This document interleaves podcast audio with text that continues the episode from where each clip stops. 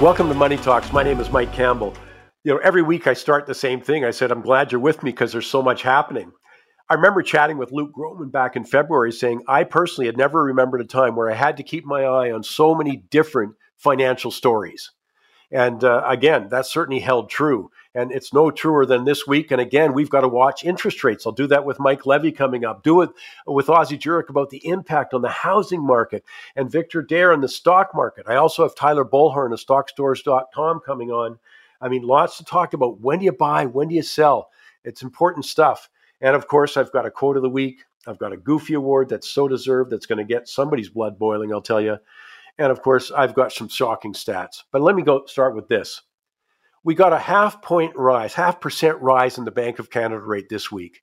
You know what it means though? Since March 1st, the rate has increased 1,500%, along with an inflation rate that's over three times higher than the bank's target, which exposes, I think, and this is what really bothered me, uh, the profound vacuity of the Prime Minister's glib remark during last federal election when he said, When I think about the biggest, most important economic policy this government, if elected, re elected, would put forward, You'll forgive me if I don't think about monetary policy.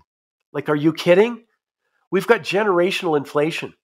We've got interest rate increases that are a direct result, both of them, of monetary and fiscal policy. We had, by the way, recently the former head of the Bank of Canada, Liberal stalwart Mark Carney, along with respected economist, uh, University of Calgary, Jack Mintz, and Bank of Canada Governor right now, Tiff Macklem, they all stated that inflation in Canada is far more a product of domestic factors, not international. And it all starts with increasing the money supply, the amount of money in the system, by 27% in just two years. Then you had the government's fiscal policy. That featured sending checks to what? Just about everyone, regardless of whether they are impacted financially or not by the pandemic. And all of that money was borrowed. And at the same time, you had the Bank of Canada manipulating interest rates to record lows. And all of that money was chasing fewer goods because of supply chain problems. And by the way, let's throw in also there was obvious pent up consumer demand because of COVID restrictions. Come on, that is a textbook recipe for inflation. And how the central bank and the government didn't see it coming is literally beyond me. But now we have the Bank of Canada trying to dampen demand by raising interest rates. Since March 1st, we got a prime rate that's more than doubled. You got mortgage rates doubling, home equity loans, cost of all borrowing. Remember, I said doubling. And the result is that virtually every one of us has seen our net worth fall significantly. And it's not done yet. You want a shocking stat? New report by RBC Economics says the downturn in real estate stock and bond markets, which are a direct result of monetary policy, means that Canadians could see a 1.6 trillion dollar drop in our net worth, all of it erased in the coming quarters. Homeowners have seen what, a 15 to 20% drop in the value of our homes? Well, the bond market's looking, looking at the biggest annual drop in history. I mean, none of that's good news, by the way, for pensions. And there's no sign, by the way, that the decline in asset prices is over. We've got a nice bounce in some of them. Well, not real estate, but I'm thinking bonds and stocks. But we don't see the sign that it's actually over and certainly the consequences aren't. And the combination of inflation and massive jump in interest rates, well, my point is it's having a huge impact on a variety or a number of Canadians. And I'm not sure what the Prime Minister meant, by the way, when he said the biggest, most important economic policy this government, if re-elected, would put forward, because he hasn't given us any specifics. One year later, we still don't know. But nothing that they can do is going to have anywhere uh, near the impact that we've seen with the rising cost of living and rising interest rates. I mean, the list just keeps going on. But I want to make something perfectly clear. I started by pointing out the prime minister's nonchalant attitude toward monetary policy, but he is not alone. He may be the head of the government, but come on, the vast majority of us in the public, politicians, commentariat, we don't really think about or worry about monetary or fiscal policy. And as I said several times, I, I haven't got over that last fall during the uh, the election campaign, we had a leaders debate, and nobody talked about the economy or government borrowing or record debt, any of that kind of stuff. No, certainly, no talk about what happens when interest rates rise. Instead, we focus on things like empty sloganeering. Maybe it's climate change, other social, social justice issues, and I'm saying that comes at a cost. Because the bottom line is I'm worried. I'm worried we're facing a systemic problem due to, due to record government and individual debt levels. And the sharp moves in interest rates, you've seen it in stocks, you've seen it in currency, currencies. They're a symptom of a more fundamental problem with our financial system. And as I say, and I said it for years, the problems with the massive debt buildup was going to be felt first in the credit and currency markets. It wasn't going to be the economy. All that talk about the debt was affordable without providing any caveats, I think that's going to be challenged directly in the next year. I mean, it was either irresponsible or, uh, you know, that along with that kind of declaration that tr- inflation was transitory, it's incompetent. But I'm worried about your finances. I'm trying to encourage you to be equally worried. Pay attention. We're going to get more tightening from the Bank of Canada. And I think ultimately they're going to try and paper over any credit problems, any debt problems. And that means the purchasing power of your currency is going to decline. That's what we're here to protect. We can no longer afford to glibly dismiss, uh, dismiss monetary policy or government borrowing or spending policy. It's already impacting, and I think severely, a huge number of Canadians, maybe over 50%, but we're nowhere near the end of it. Hey, just a reminder, by the way, uh, we've got the World Outlook Conference next week. We're going to kick off the ticket sale, so I want to make sure you know that. But I want you to stay tuned as I say. Quote of the week: Tyler Bollhorn, Goofy Award. Oh, the list is a huge one, and I am glad you're with us because we are going to do our best to keep you informed and help protect you in the coming tumultuous years.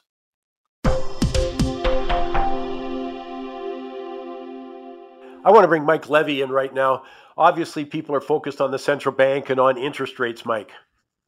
Oh, they, they absolutely are. And of course, what happened this week, Mike, is all expectations were for a 75 basis point jump.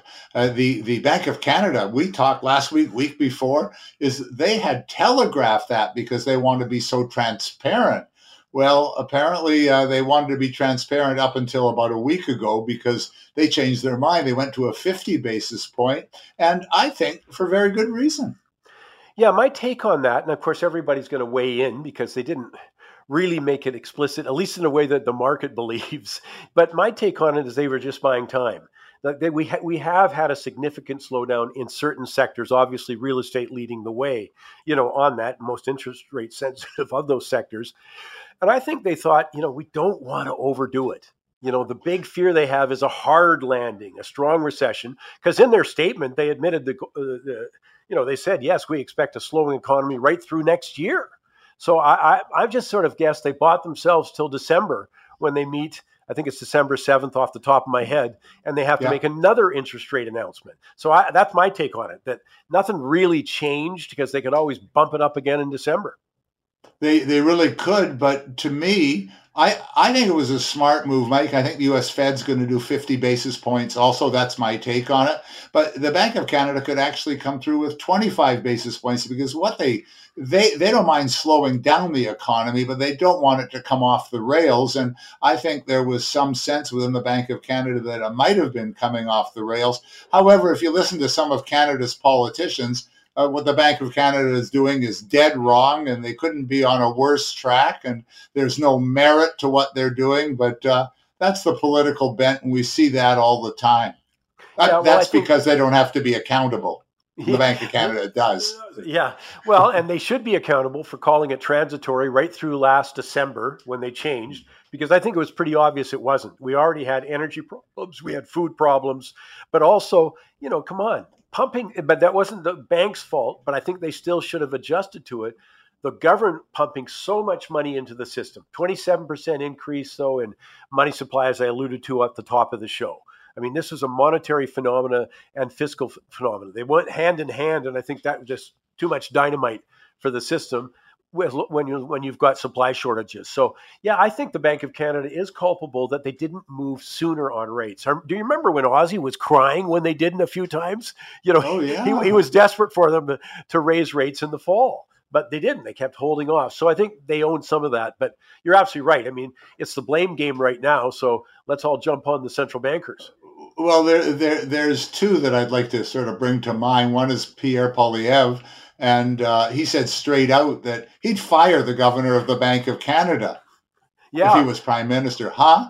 Well, meanwhile, um, he said that and he doesn't want to be called on it. So he hasn't had a open press conference for 47 days. But that's the story, and that's done. Jagmeet Singh. I mean, I just keep shaking my head. He said the Bank of Canada's approach to interest rates, interest rate increases, has absolutely no merit. He said the causes of inflation, which drive up costs, are the war in Ukraine, issues with the supply chain, and corporate greed. And then he comes out after this and says, no, it's all corporate greed and it's price fixing. And uh, Mike, I, I, just continue to think like where I guess he doesn't have to be accountable to anybody because there's so many questions in what he says. And I'm going to tell you what he's saying has no merit. Well, you know, let's start with prices are all impacted by the war in Ukraine. That was, that's not, you know, you can supply too much evidence that the energy price increases were started in September, continued October. Uh, you know, this time last year, oil was above 80. We were having, you know, protests about gas prices in November that had nothing to do with Ukraine. So that's that's a bit of a red herring on that. Convenient for all politicians to blame some external factor. But the other side is this, and it's tough in the grocery business. And I think the grocery business deserves to own some of it because you remember, Mike, that bread price fixing scandal going back just a couple of years. Well, that certainly opened the door for people to think everything is a price fixing scandal. So they have to wear at least a little of that. But uh, it's just too unsophisticated for me. The grocery business is far more complex. The impact of inflation, impact of higher energy prices, far more varied and complex than some sort of simplistic explanation that it's corporate greed. But oh yeah, fair enough because that that that is something that bread price fixing, and you can hang a hat on it. You just can't hang every hat in the room on it, and and I mean it, it just can't be that way. And you know when he comes out and he says the punishing price, the rise in grocery prices in Canada this year can come down to only one of two things: price fixing or profiteering. Well, that's not what's causing the overall inflation, Mike. Uh, you saw gas prices shoot up. You saw other grocery prices. You saw prices for services. You saw it doesn't matter what it is. Inflation was involved, and that's a huge part of the problem. I, I think you're right on. I mean, obviously, wages have gone up an average around 5.4%, as an example. Uh, but as you said, transportation costs, you know, manufacturing costs have gone up, so the manufacturer passes that along too. You know, it's interesting. Do you remember? It, it, I'm going back, I guess it's a couple of months. We had Sylvain Charlebois on. You know, he's the director of Dalhousie's agri food, uh, you know, clinic there. They're, they're the ones that are sort of the go to expert when you talk about uh, the food industry in Canada and food pricing. So this is, you know, he made a couple of great points in discussing this. And one is you can't use numbers like let's say we're saying they made 900 million this year and 700 million last year. It's got to be percent. Because what if they sold way more goods and services? You know, so of yeah. course that raw number is going to go up. And he says that the, the, it hasn't really changed. I mean, in quotes, 2% five years ago does not look like 2% today. Uh, you know, and he he looked and they studied, you know, Loblaws and Metro and Empire, and in his words, he didn't find any evidence of greedflation or abuse or profiteering at all in the last five years. Well, that's a guy who's not beholden to any political philosophy or interest group. You know, I welcome any study because I, would love to see, you know, the more information the public has, you can make your own determinations on this. But uh, you know, he his word holds a lot of credibility with me. I mean, that's what these guys do. They're the people, uh, you know, at Dalhousie that we always quote because they do such extensive studies. And he says he didn't find any uh, evidence of greedflation. And you know, again, let's have a study then, and let's let's go further on it. But at least I don't think we have to jump to the conclusion, as you said, Mike. It's so simplistic. It's just one word. Somebody got greedy. Well, you know, he, he goes after the oil and the energy companies too, and they say, you know, greedy profits. And uh, nobody looks back several years ago when oil was 40 and 50 dollars a barrel and the companies couldn't stay in business. Of course they're making a profit now. Otherwise you know we wouldn't be heating our houses. We wouldn't be running our cars. Uh, excessive profits All right. Well, how about excessive losses? I'm not saying that they're not marking things up a little more than what the market will bear. That's fair enough. You can say it about most any industry. When things are going really good, they can grab a few extra dollars. But if you're going to do that, look in the rearview mirror and see how they fared when things weren't so good and they weren't making the profits. And let's just take a broader look instead of just tarring everybody with the same brush. Yeah, and I appreciate that it's politics and they're looking for a bumper sticker slogan, you know, that they can stick on. And, you know, uh, greed presses people's buttons, whether I'm complaining about some expenditure at the government level, you know, or whether I'm saying it's about companies or what have you. But I, I'd make a plea for this. It's, as you said right away, Mike, this is a complex study with huge implications for our lives in a lot of different areas. And if we stick to food for a second, it's so clearly there's other variables involved. And I think it's important that we understand them. Just like, by the way, with high gasoline prices, when a lot of people don't understand the, the impact of refineries or the clean uh, energy policies, you know, what they have on gasoline. You know, and politicians love to simplify. I just don't think it does justice to the subjects and informs us well enough yeah, and let's just add while we're talking about gasoline, the terrible taxes that government take, and everybody is paying more, so it just doesn't end up in the jeans of the oil companies. Oh, absolutely. There's no one who makes more money without risk than government when it comes to uh, gasoline, for example. Mike, thanks for taking the time. Have a great week. You too, Mike. Thanks.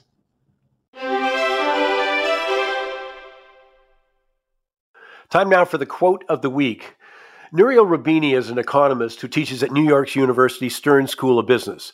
He's the founder and chairman of Roubini Global Economics. But here's the thing he is best known for his warnings well in advance of the coming subprime mortgage crisis. I remember him talking about it in 2006, that hit in 2008.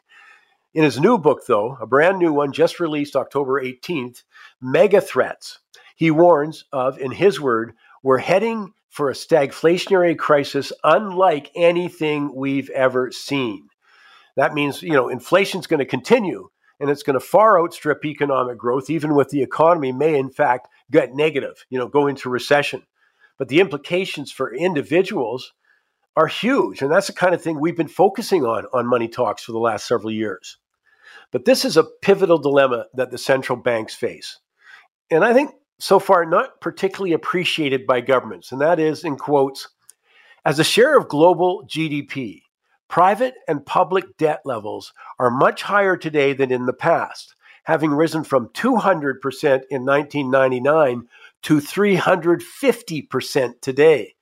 Under these conditions, rapid normalization of monetary policy and rising interest rates will drive highly leveraged households, companies, financial institutions, and governments into bankruptcy and default. End of quote. Well, I think he's absolutely right. You know, I hear comparisons, for example, of the inflation story to the 70s. Well, my first thought is you don't understand the debt context. 350% right now, uh, debt to GDP. Unbelievable. We already know, by the way, from the parliamentary budget officer here in Canada, that federal debt servicing costs are going to double over the next five years.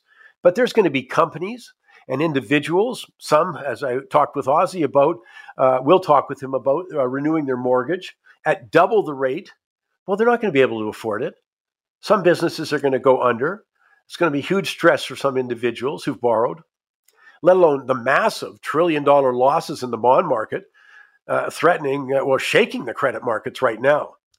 But here's the other thing if they don't raise rates, demand's going to continue to push prices higher, given we still have supply chain challenges and we still have energy problems. I mean, raising rates and tightening monetary policy are the only tools that a central bank has to subdue some, at least, that demand side of inflationary pressure. But as I said, that's not the supply. That's not going to fix energy, not going to fix supply chains. But the central banks are aware of the problem. But that doesn't mean that there's going to be a proverbial soft landing. They want there to be. Instead, many in the market are simply just sitting there waiting for something to break if they keep on raising rates, much like what happened in the UK pension system just three weeks ago, which forced the Bank of England to step up. This is one of those old serial programs you got in the 1940s, 50s that says to be continued.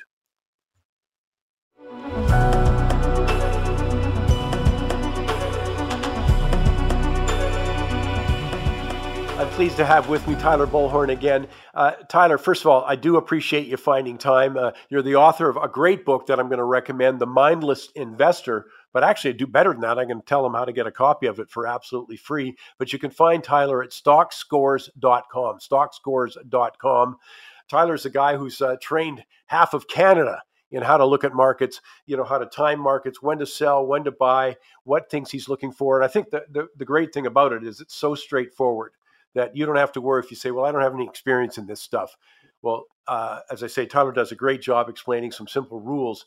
And I think this is a time for those rules, Tyler. I mean, we've seen such volatility in the market.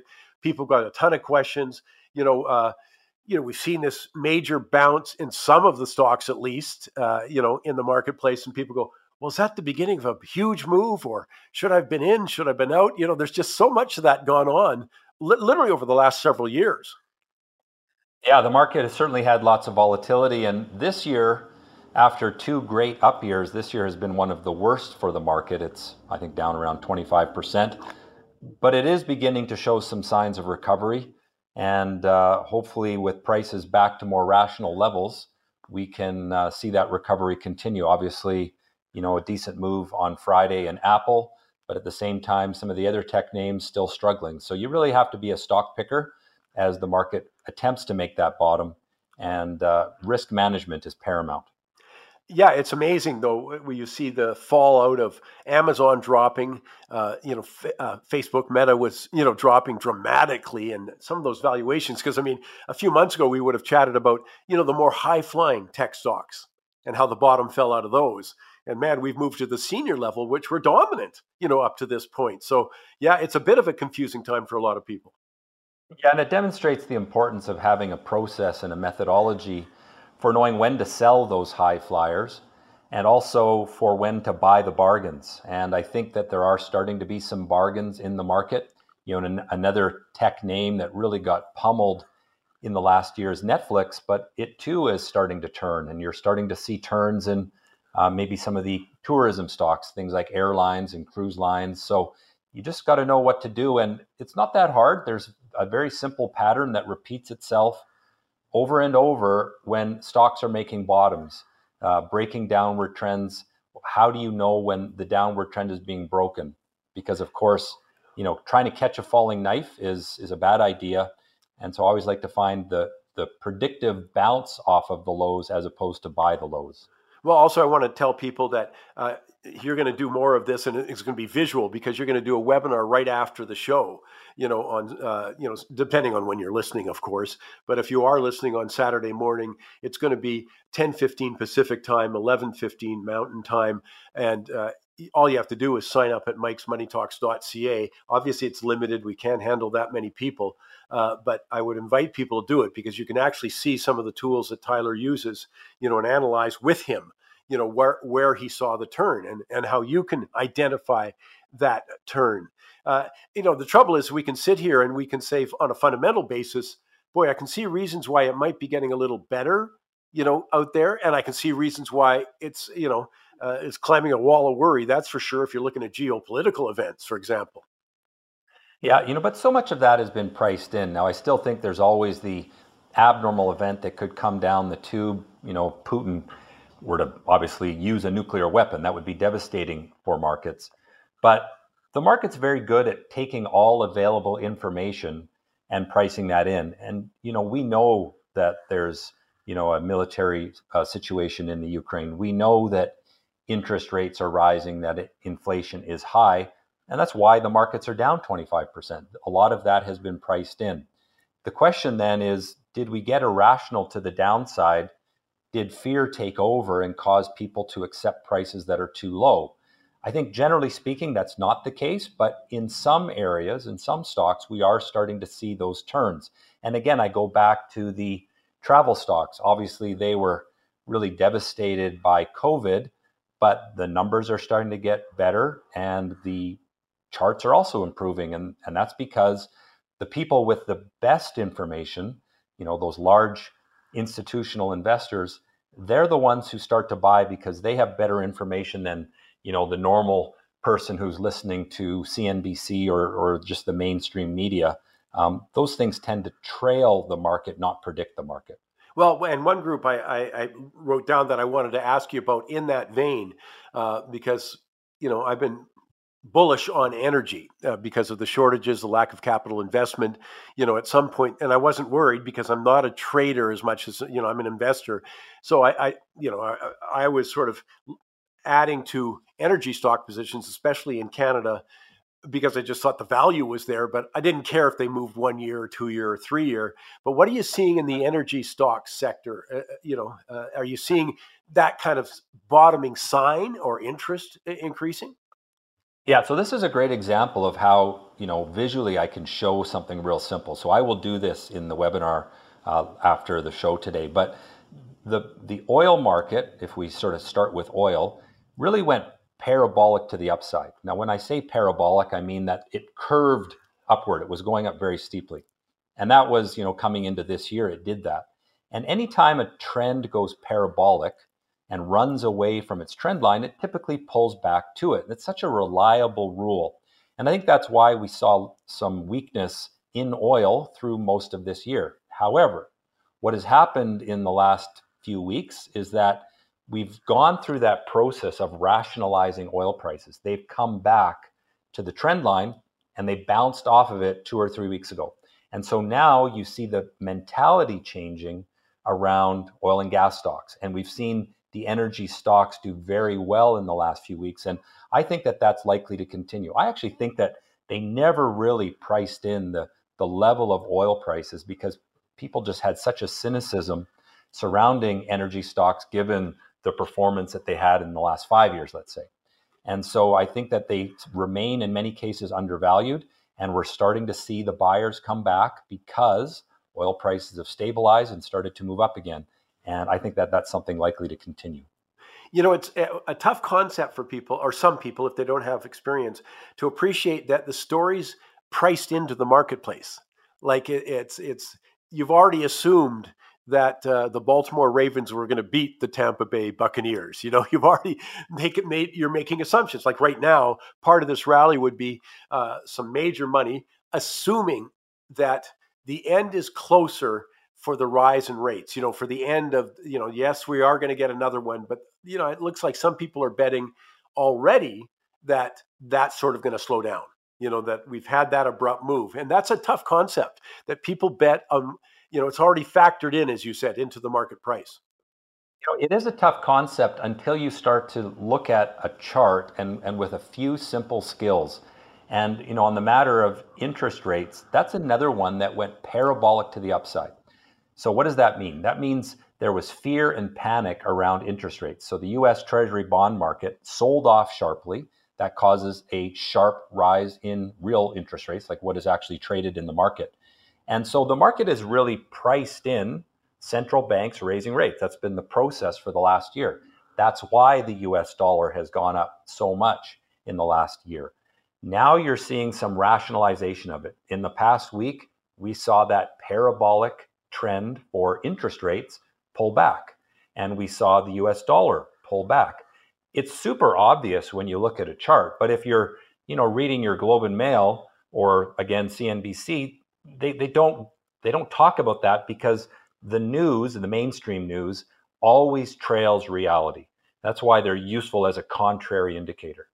Well, that's that's a great example. I'm going to borrow it now because that, that makes it very clear. Yeah, of course, what the newspapers are doing in the media is reporting on something that's already happened. They're too late, you know, for it, and I think that's a key concept uh, to understand. But the you know the other side, I know that you emphasize a lot, and you'll do it in the webinar coming up. You know, uh, as I say, uh, at uh, 10 15 Pacific time, 11 15 Mountain time. You just have to go to mikesmoneytalks.ca, but you'll be able to talk about this as, as, of course, managing your risk. And one of the things you talk about, of course, uh, I'll sum it up by saying when to buy, when to sell. You know, key things right. that are difficult for some people. Yeah, and it's and the hardest part is when to sell at a loss. And you know, every time I take a trade, and I've done this for 32 years, I always think about losing. I don't think about making.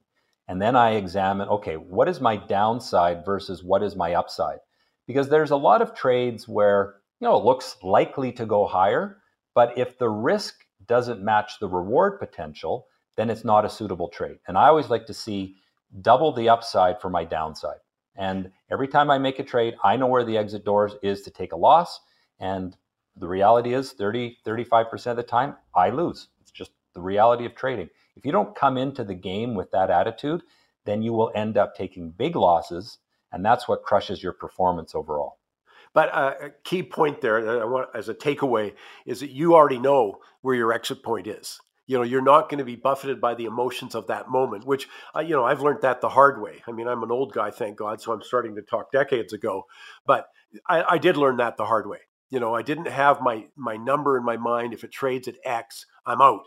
And then, the, you know, it gets down there. It's because there's usually a lot of emotion going on in the markets. You know, and I was part of that. And uh, that was an expensive lesson, by the way. You should have been doing seminars back then or webinars. Then I could have at least signed in. But yeah, the point's just so important, though, that you already know what your exit point is. Yeah, and you have to pick the right point. You know, a lot of people understand the concept of limiting downside losses, but they'll do something arbitrary like if the stock goes down 10%, I'm going to take a loss. But that isn't really the right way to do it because every stock has its own volatility. Obviously, Apple is less volatile than a biotech company.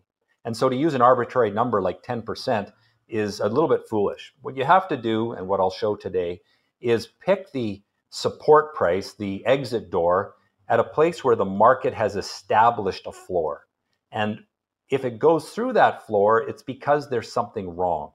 You know, I, I buy stocks sometimes, you know, they, they might have a 20% drawdown, but they don't get near their floor.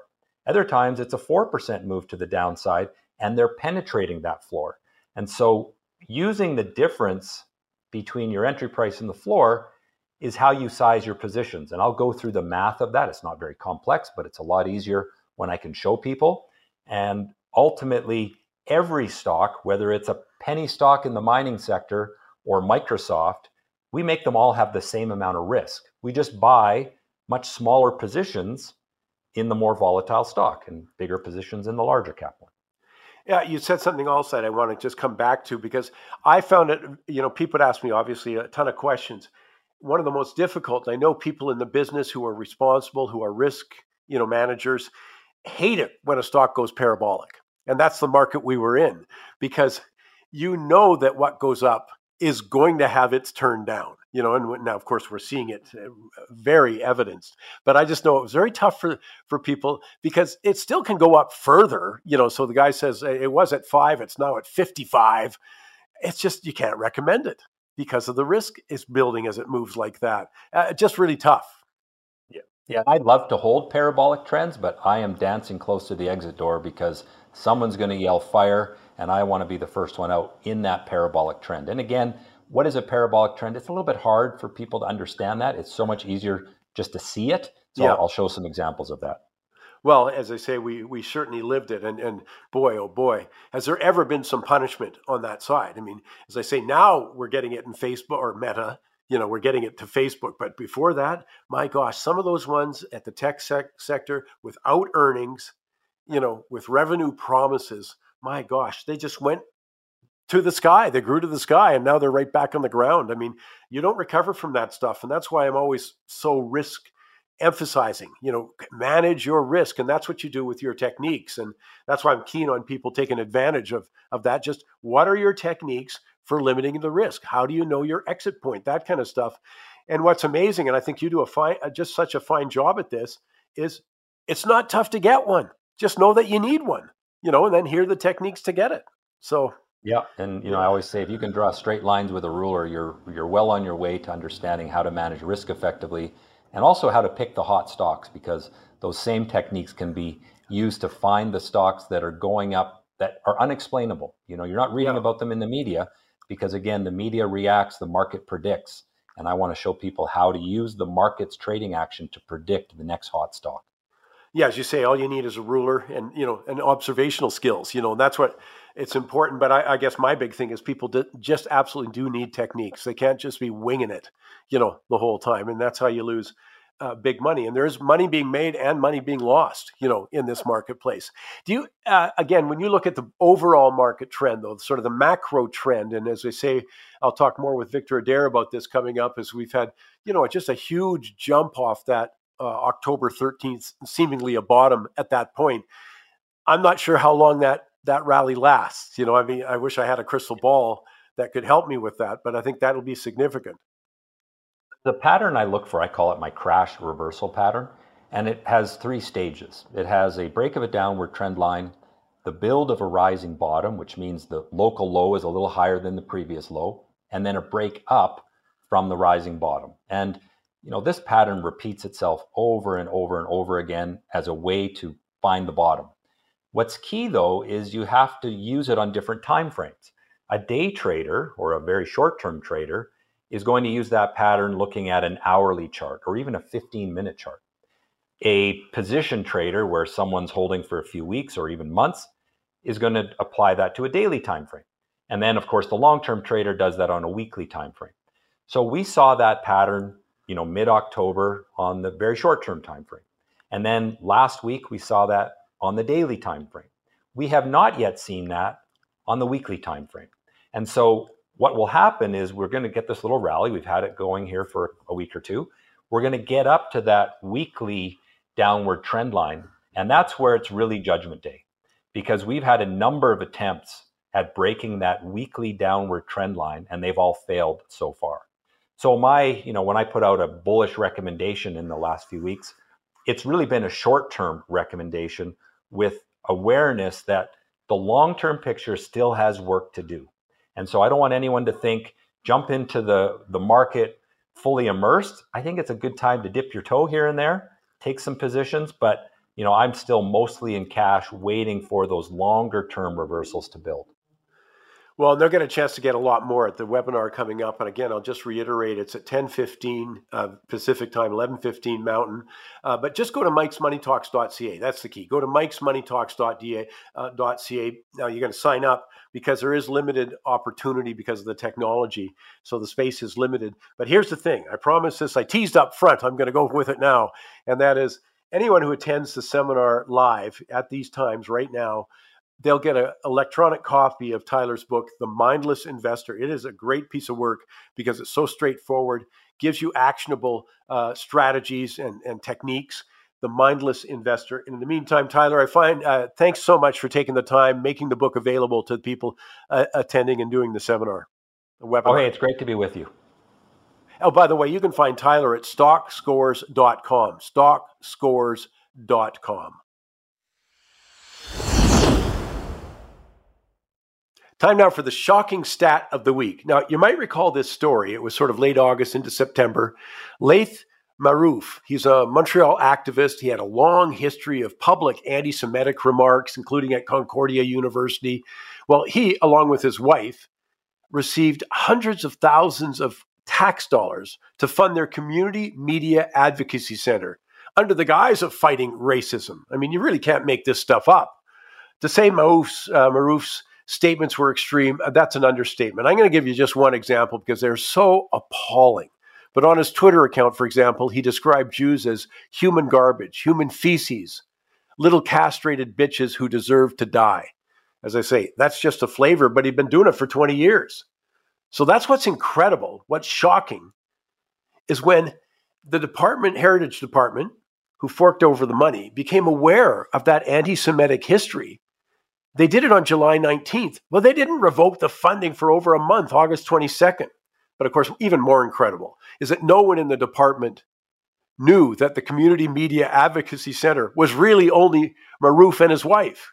More incredible still, maybe the most noteworthy aspect of the whole sordid affair is that no one in the Heritage Department did a background check on him.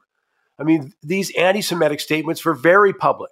They didn't bother to do even like a cursory look at his postings on social media. They just forked over the shocking amount of 130,000 tax dollars because someone mentioned, I guess the words diversity and racism were good enough. I mean, the CRTC threw $32,147 in funding, obviously without doing any vetting of their own. But one more shocking number for those people who care how their tax dollars are spent. As Blacklock's reports, federal subsidies paid to Marouf's Advocacy Center total somewhere in the neighborhood of $600,000. No goals, no measurement, and obviously without vetting. I guess just the right buzzwords. The shocking part is how casually our tax dollars are so regularly spent.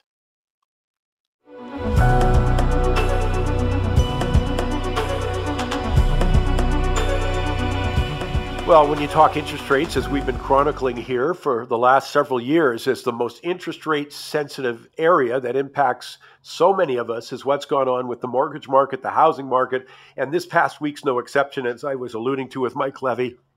You know, bottom line, let's bring in Ozzie Jurock here. Ozzie, let's start with the impact of this. I'll, I'll, just tell a little, you know, my own personal story. As I, I obviously I've been following this like every other analyst at a daily basis, but it's still when I saw what the prime rate did yesterday. I mean, it was only the same, uh, you know, half a percent jump, but I still sort of shook my head thinking, what about the stress test, all of this kind of stuff. So let's dig into that. Well, it's no question. Actually, you know, the financial community yesterday surprised me because they thought it was almost a gift to only have an increase of only a half a percent versus expecting three quarter. But that half percent made a huge impact on me, and it really brings home, as you point out, if the goes now the prime at 5.95%, the stress test is 2% above what the best five-year term is, which happens to be now a whopping 5.79%, and that's the best five-year term. There's others that are higher, so it means the stress test now is 7.79, almost 8%. I mean, and I know we've talked about the amount of buyers that now no longer qualify, but again, I was like you. That that number just jumped out at me. Uh, if we were talking 20 to 25 percent of first-time buyers now can't get a mortgage, I got to figure that pushed it up a little further. No question. And when you, I was talking to Keaton Kirkwood, who's a mortgage broker, he said, "Yeah, look, if you were a buyer and you had hundred thousand dollars in your pocket as a down payment, ten months ago you could have qualified for a six hundred fifty-two thousand dollar mortgage." Two days ago, you would have still qualified for 530,000. That's 130, uh, 120,000 less. But yesterday, with that half percent, you're down another 25,000. So you now only qualify for 505,000.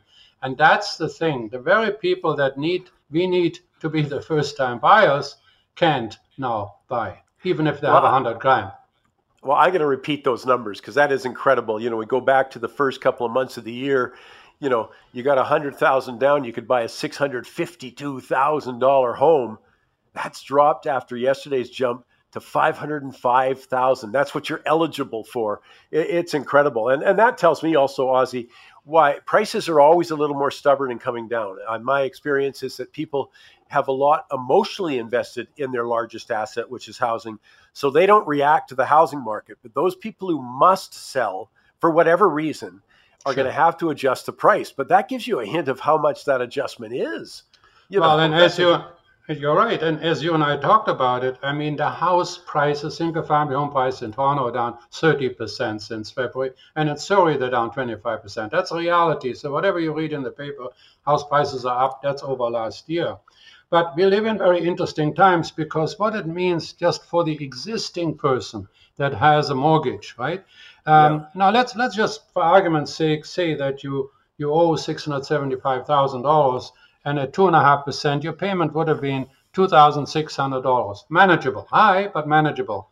Well, just are you sitting down? That is now at five point seven nine percent is a whopping three thousand nine hundred or thirteen hundred more. Now that hurts.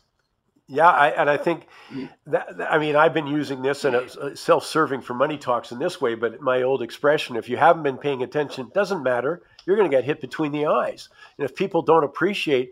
Uh, this is exactly why I, I, mean I'm risk averse and I, and I know that, but I always said I was not really in alignment with those people who said keep rates short term. I was a lock in kind of guy simply because of the thing that you just said you're going to get to a place where you can't afford it. You know, if you looked at 2017, you got average mortgages, might be 2.7, whatever. And now you're going to come to renew five years later. Holy smokes, you know, you're talking big after tax dollars. And I am worried for a lot of people. I've heard from several people actually, and I know it's anecdotal, but just saying, I can't do this. You know, I can't cut enough around. You know, I'm certainly not going to get a eight or ten thousand dollar raise. You know, then pay taxes and have the rest after uh, after tax to pay off these increases in my mortgage. Uh, yeah, it's a very worrisome time. Yeah, and we talk, of course, we talk about larger mortgages, and but even at four hundred thousand or five hundred thousand, the increase is dramatic. Yeah, I'd love to see someone who could get into the market in big centers like Vancouver, Montreal, Hamilton, uh, you know, and uh, you know Toronto with only a four or five hundred thousand dollar mortgage. You know, with the prices so much higher. Right. But yeah, I think the point's well taken. I guess the question everybody has now is okay, I'm stuck. I always hated this, by the way, with stocks. You tell someone to sell, sell, sell. They don't. The stock plunges, and then they ask, "Should I sell?" you know, yeah. Or what should I? Should I lock in? Yeah, three, uh, two and a half yeah. years ago. But I guess that's the question people have. What do I do now? You know, when I'm sort of stuck, uh, looking at yeah. these higher rates. Yeah, and, and of course it depends exactly what position you're in and uh, not in. But from a first time buyer, we also I was talking to Kyle Green, and he says that that the rumor is now that we also increase in the down payment. So we're going to have higher rates and the increase in down payment. As you pointed out over and over again, they want to crash the market and they're going to succeed. Yeah, well, they are succeeding. You know, they, they they definitely have succeeded, and and we'll see if there's more to come. I was a little more hopeful, by the way, as I was discussing with Mike Levy earlier in the show. Uh, that they did sound, I thought, a little more dovish, not just because of the half percent. Oh. I thought they were giving themselves time because I think the housing market has absolutely got their attention. I do not believe when they started to raise rates, they said, Hey, I got a plan to cut activity by 50%. Yeah. you know, yeah. I think yeah. it surprised them. You know, uh, let's talk on a positive note, though. Okay. So, Ozzie, last week we were talking about one of the positives was the number of people coming into the country you know, and projected over the next three, four years. And of course, we already had a supply shortage, you know. Uh, so I feel that's sort of the bottom of the market, or that's that creates a floor in the market. But we got more numbers this week.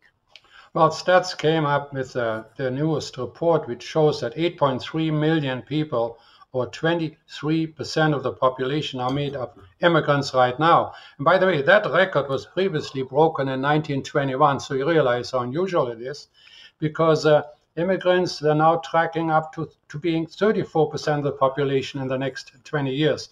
When between 2016 and 21, 1.3 million new immigrants settled permanently.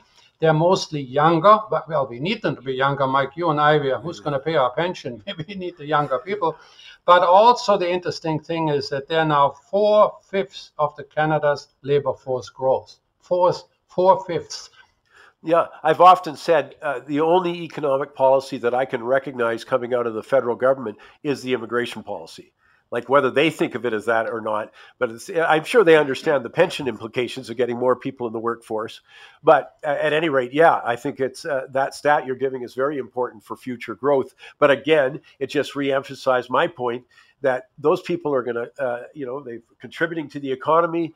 They need housing, and that brings me to the last thing today, Ozzie and I'm not surprised, but we see these rising interest rates are at least discouraging some people in the development business at a time when we need supply. Yeah, Zonda Urban Organization said that in the third quarter of 2022, there were 1,522 pre-sale condo sales.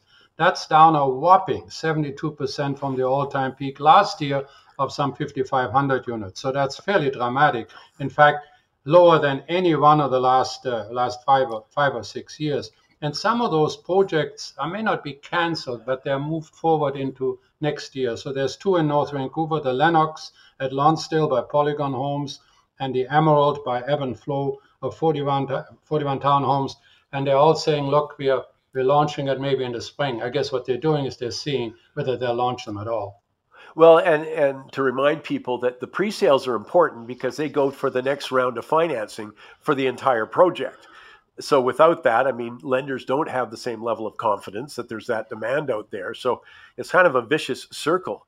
And uh, I mean, again, though, let's come back to something you alluded to: is that the Bank of Canada is fully aware we're going to create unemployment with rising interest rates. In fact, they need that. That's one of their criteria. What's the labor market doing? And of course, right now we still have, you know, I'm ballparking a million jobs wanting people, you know? Yeah. so they need to change that uh, or they they say they need to change that. And as i say this will be a great example that you know I, no one's going to be surprised we have less employment in all of the peripheral businesses surrounding residential real estate. The interesting thing mike is that yeah it's, it's tough and it's, it's all these things going on but we are a crazy people. We like a market. A good market is when 10 guys wrestle each other to the ground in the living room of the seller, and then one emerges victoriously, having paid 100,000 more than the guy wants. Now we actually have the opportunity to go and buy something where the developer offers you pay the 5% GST, put only 5% down, maybe give you a car. You're locking the price in at today's rate in a 7% inflation world. Maybe in five years, costs are is is 35% higher, and you have locked in at today's rate, and you don't have to wait five years for it. So, and then we say, oh no, no, I'm going to wait till I have to pay 100,000 more than the more. guy wants. no, it, it, and that's why they call it a buyer's market.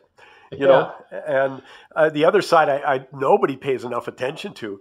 These rising rates are great news for savers. They have been punished, artificially punished, for the last several years so I, I want to also say, so good news for buyers, good news for savers out there. And yeah. uh, as I say, I still think that level of uh, newcomers coming in creates a floor for the real estate market because that is uh, pent up demand waiting to happen. So, on a positive note, there you go, Ozzie. You said I couldn't do it. well, in particular, since most of them, 90% of them settle in the big cities. So we in Vancouver are certainly going to get them. Well, Mike, I just wanted to share with you something that Red Skelton said, and and I know it's it's kind of uh, unique, but as you get older, you want to look better. And my wife, she got herself a mud pack, and she just looked great for two days, uh, and and then the mud fell off. Ozzie, you are wa- you are taking a walk on the wild side. Yeah. Ozzie Jurock. Send your send your notes to ozbuzz.ca. That's Ozzie Jurock, ozbuzz.ca. Have a great week.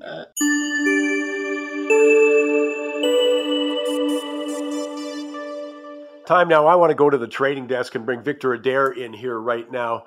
You know, Vic, I know you talk about these turning points in the market, and you talked about October 13th and man, you might start with a short covering rally and you might get other people jumping in. And then the interpretation that the central banks aren't as uh, bearish as they were, you know, you know, in other words, pushing rates higher. Man, has the market ever responded to whatever variable people are focusing on? Well, the on the October 13th date, that I'm thinking is a key turn date here, not only for stocks, but also for bonds and the currency markets. On that date was when the American CPI data came out, and it was hotter than expected, which just kind of fed into the fears that the Fed was just going to be brutally relentless in pushing interest rates higher to try to kill inflation. So you can imagine on October 13th, the the sentiment in the market was extremely bearish. People were people were shorting it. People were saying, "I've got to be out of the market. I'm getting killed here." And then, you know, the the Dow, for instance, took off like a scalded cat. We're up about four thousand points or so, about fourteen percent, and that's that, that's in twelve trading days. I mean, this is a, a violent rally that we're having here. You know what's so surprising though for people is some of the headline stocks that we've become used to focusing on. And I'm thinking of Meta, which used to be Facebook. I'm thinking of Amazon. You know, these are really big names. While the market has had the rally you just described, man, they've been getting killed. Well, certainly, you know, last year, big tech, what we call it, big cap tech led the the rally, and it's almost like you know what goes around comes around, I guess. You know, so they were the strongest to the upside last year, and they're the weakest to the downside this year, kind of with the exception of Apple. I mean, Apple's still pretty special. But I think one of the things that's really driving this turn, Mike, is that a lot of money managers have had a horrible year. You know, whether you're in stocks or in bonds or stocks and bonds together, you've had a tough year. And if you're managing other people's money, you can't afford to miss this rally because you've had a horrible year. You know, your competitors might catch it and, you know, they're going to take away your client money. So there's definitely FOMO buying here, not only by retail, but also by institutional. Yeah, it reminds me we had James Thorne on a few months ago, and Jim always does a great job. And one of the things he talked about was exactly the rally taking place for that same motivation. And he called it the dash for trash. He says, you know, once that market starts going, they've got to be in it though. because if they're not in it after seeing a 25% down move in the markets, they got to catch the first, you know, the up move. Uh, you know, so it's also important to mention that he said we would get this rally, then he looked for a drop, very similar to Mark Leibovit about two weeks ago, saying the same thing. He, he thought this rally would come, and so I, I guess I'm putting it out there, Vic, for no other reason than you know it's not this easy. You know, so just be a little bit careful. Well, certainly the sentiment was really bearish at the market low. And that low uh, in October the 13th was about a two year low. You got to go back to the time when Joe Biden was getting elected and, and Pfizer announced they'd discovered a, a vaccine and so on. And now there's a couple other things. The seasonal trade, if you go back and look at what the stock market generally does throughout the year, it is seasonally strong from late October right into the end of the year. Also, the corporate the corporations that do the big buybacks had their hands tied for a couple of weeks there during earnings season and now they're going to be back and forth so you know there's just been a lot of reasons here as to why a market got trapped being too low and now it's it's jumping out to the upside yeah, you speak of buybacks though, and I can't help myself here talking about uh, you know Facebook Meta you know, it had these huge buyback programs, averaging, are you ready? $300 a share. Now, you know, hit under a 100 bucks. I mean, the losses in those buybacks look just horrendous, though. I mean, we're talking about billions of dollars wasted. I think the the market cap of Facebook is down about 800 billion from its high point where, where that was two years ago. Mike, before we run out of time, we got to also mention the bond market. Yeah. Uh, and I, I, the, I always am watching the bond market. On October 13th, the 10 year yield on the U.S. Treasury hit a 15 year high at uh, 4.35%. And we've also had here, I guess, the last week or so, the mortgage rate, the long term mortgage rate. And in the States, they have people mostly use a 30 year mortgage. It's now gone above 7%. That's a 20 year high on that 30 uh, year mortgage. And the spread between the yield on the bonds and the mortgages is like record wide. And I think what that's all about is anybody that's going to lend anybody money for a mortgage needs an extra risk premium because you know the real estate market prices are coming down sales are down and, and so on so the the, the net effect of having interest rates go up so fast here has really rippling through the economy. And I guess the big question is is the Fed going to stop raising rates so aggressively, or is are they just going to keep going and maybe push the economy into a nasty recession? Yeah, that's the debate. And, uh, you know, it's going to be interesting. I was amazed how many uh, analysts were sort of parsing every syllable that was in the, you know, Bank of Canada statement, Federal Reserve statements around the world, Bank of England. You mentioned the European Central Bank, all of that. And I guess, you know, the consensus I was seeing is they thought maybe they weren't quite as hawkish, you know, in other words, pushing rates up. Maybe not. So it's going to be uh, uh, interesting because wishful thinking is going to get punished no matter which direction the market goes, no matter what time period. But uh, I'm not brave enough at this point. I'm more what Ryan Irvine told us a week ago. He says, hey, if you can find some great value, you know, that's a Warren Buffett approach, fair enough. But if you're chasing, you better be a trader like Victor Adair, is what I'd say. Well, certainly the, the value stocks have been outperforming the growth stocks. I mean, and growth was dominated by big cap tech. That there is that. I've Got to mention that the Canadian uh, Bank of Canada here raised rates only a half a point. The market seemed to be expecting 75 bips. So that maybe fed into this thinking that the central banks collectively are going to start to slow down the rate of change. And, and the, the rationalization might be, you know, they've raised rates so much so fast maybe they should back off a little bit and see what impact that has had because there is a lag. You know, it's not like you hit somebody and he falls down right away. You know, they put these rates up and then it takes some time for the, the damage really to get done. Yeah, that's what Michael Levy and I were chatting about. That I, I wasn't, you know, as impressed by the, you know, consensus saying 75 basis points, the reality 50 basis points. I just thought they bought some time to see exactly what you've just alluded to, Vic. Have have we slowed down more? Is it past just interest rate sensitive, like big ticket items and real estate? You know, has it now seeped into other areas? So I, I think this is one of those. As I say, I can't recall a time. I, I know there were times when people paid close attention to what central banks were doing.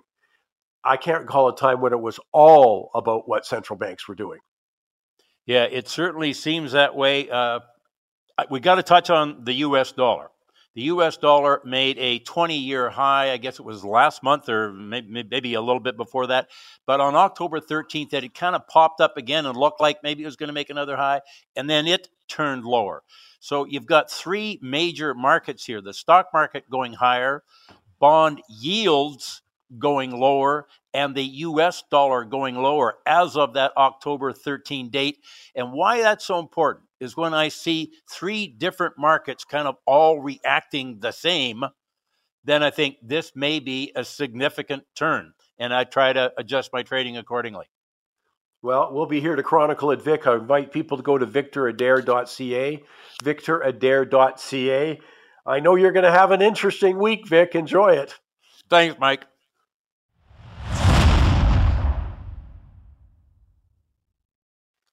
Time now for this week's Goofy Award. First, a bit, a bit of context for you. You know, politicians and other supporters of censorship consistently point to misinformation or fake news as needing to be stopped by government intervention. Well, the federal government put forward three separate bills, by the way, that would restrict content on social media. And all three were met with strong opposition from Canada's leading experts. But that brings me to this week's Goofy Award, which goes to the CBC, Remember, 1.4 billion subsidized crown corporation, whose head, Catherine Tait calls in quotes, a beacon of truth. She goes on to state in quotes, the challenge is how to protect and defend our citizenry from this unbelievable tsunami of disinformation. You know, in her testimony before the Commons Heritage Committee in 2019, the CBC head went on to declare, in quotes, at a time when disinformation is undermining trust in our institutions and democracy, we remain Canadians' most trusted source of news and information. I mean, there is so much to say about that comment, but I'm going to restrict myself to the ongoing hearings into the declaration of the Emergencies Act which has featured the CBC as the perpetrator of a significant amount of outright false and misleading information. Allow me just to give you a couple of examples. Attorney General David Lametti, in testimony before the Joint Committee on the declaration of the emergency, April 26th, he named the CBC as a source for the unfounded claim that the convoy was foreign funded. This is a, a claim that I still hear or read you know, at the time, the CBC claimed to have done extensive research, but later admitted they had no supporting evidence. CBC's radio, The World This Hour, broadcast a false story. They later had to retract it that the convoy crowdfunding was canceled in quotes over questionable donations. Again, no evidence to back it up. You know, from the outset, though, CBC News, this is from February 10th, claimed in quotes that questions have emerged how protesters raised so much money so quickly and where it came from. Well, the Financial Transactions and Report Analysis Center found that contributions, in fact, were from small Canadian donors, which they rated as harmless. And that was a conclusion supported by Juan Benitez. He's president of GoFundMe, who, in direct testimony to the Commons Finance Committee March 3rd, said he's looking at the bank records, credit card records, our records show 88% of donation funds originated in Canada. 86% of donors were from Canada. In quotes, we stepped up our donations review and proactively did that review of foreign sources. There was just not a significant foreign contribution. 12% of the donations came outside of Canada. And again, as Barry uh, MacKillop, he's the director, uh, deputy director of the Financial Transactions and Reports Analysis Center, he testified February 24th, said the same thing. Basically, said there were people around the world who were fed up with COVID, were upset and saw the demonstrations. I believe they just wanted to support the cause. End of quotes. You know what? The CBC misinformation didn't stop there. It wasn't just on foreign funding. I mean, they also falsely reported the Freedom Convoy supporters were caught on camera dancing on the tomb of the unknown soldier. No, it wasn't. It was an incident involving a local woman, no connection. CBC also falsely claimed economic losses from the protests totaled up to 200 million. Actual compensation, 12.9 million. And finally, it was the CBC who, without again any foundation, suggested on January 28th, in quotes, Russian actors could be continuing to fuel things as this protest grows, or perhaps even instigating from the outside. Well, they just had their investigation, internal investigation wrap up, and the CBC ombudsman, Jack Nagler, called the claim unfit to broadcast. Well, that's a good description of so much of what was covered in the convoy. I don't care where you stand on it, but I think accuracy is important to inform our opinions. I mean, you'd be forgiven for thinking that the CBC had some other agenda. But the bigger point surrounds the push for censorship is that politicians, others in favor of clamping down on misinformation, never consider themselves part of the problem, despite the fact that they are regularly the purveyors of misleading statements. And at the time I've just alluded to, of course, the CBC's coverage of the truckers' convoy illustrates that. That's all the time we have this week. A couple of things for you, though. Remember, you can go to mikesmoneytalks.ca and you can sign up for our free email blast that comes out a couple times a week. Lots of interesting quotes, different kinds of information. And just a reminder, of course, I hope you go to Money Talks tweet, recommend it to your friends, family, that kind of thing. I tell you, every week I can give you lots of information you're not getting in the mainstream. Go to Michael Campbell's Money Talks on Facebook. And of course, mikesmoneytalks.ca, where you can also get some details on this year's coming World Outlook Conference. Save the date. Tickets go on sale in, I guess, about a week's time. Again, February 3rd and 4th at the Bayshore Inn. Yes, we're live in person again. 2023. I'm looking forward to seeing you. I hope you join us there. And in the meantime, I hope you have a terrific week.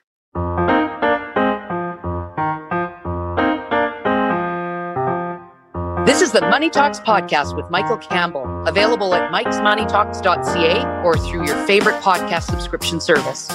Join us on Facebook at Michael Campbell's Money Talks and on Twitter at Money Talks Tweet.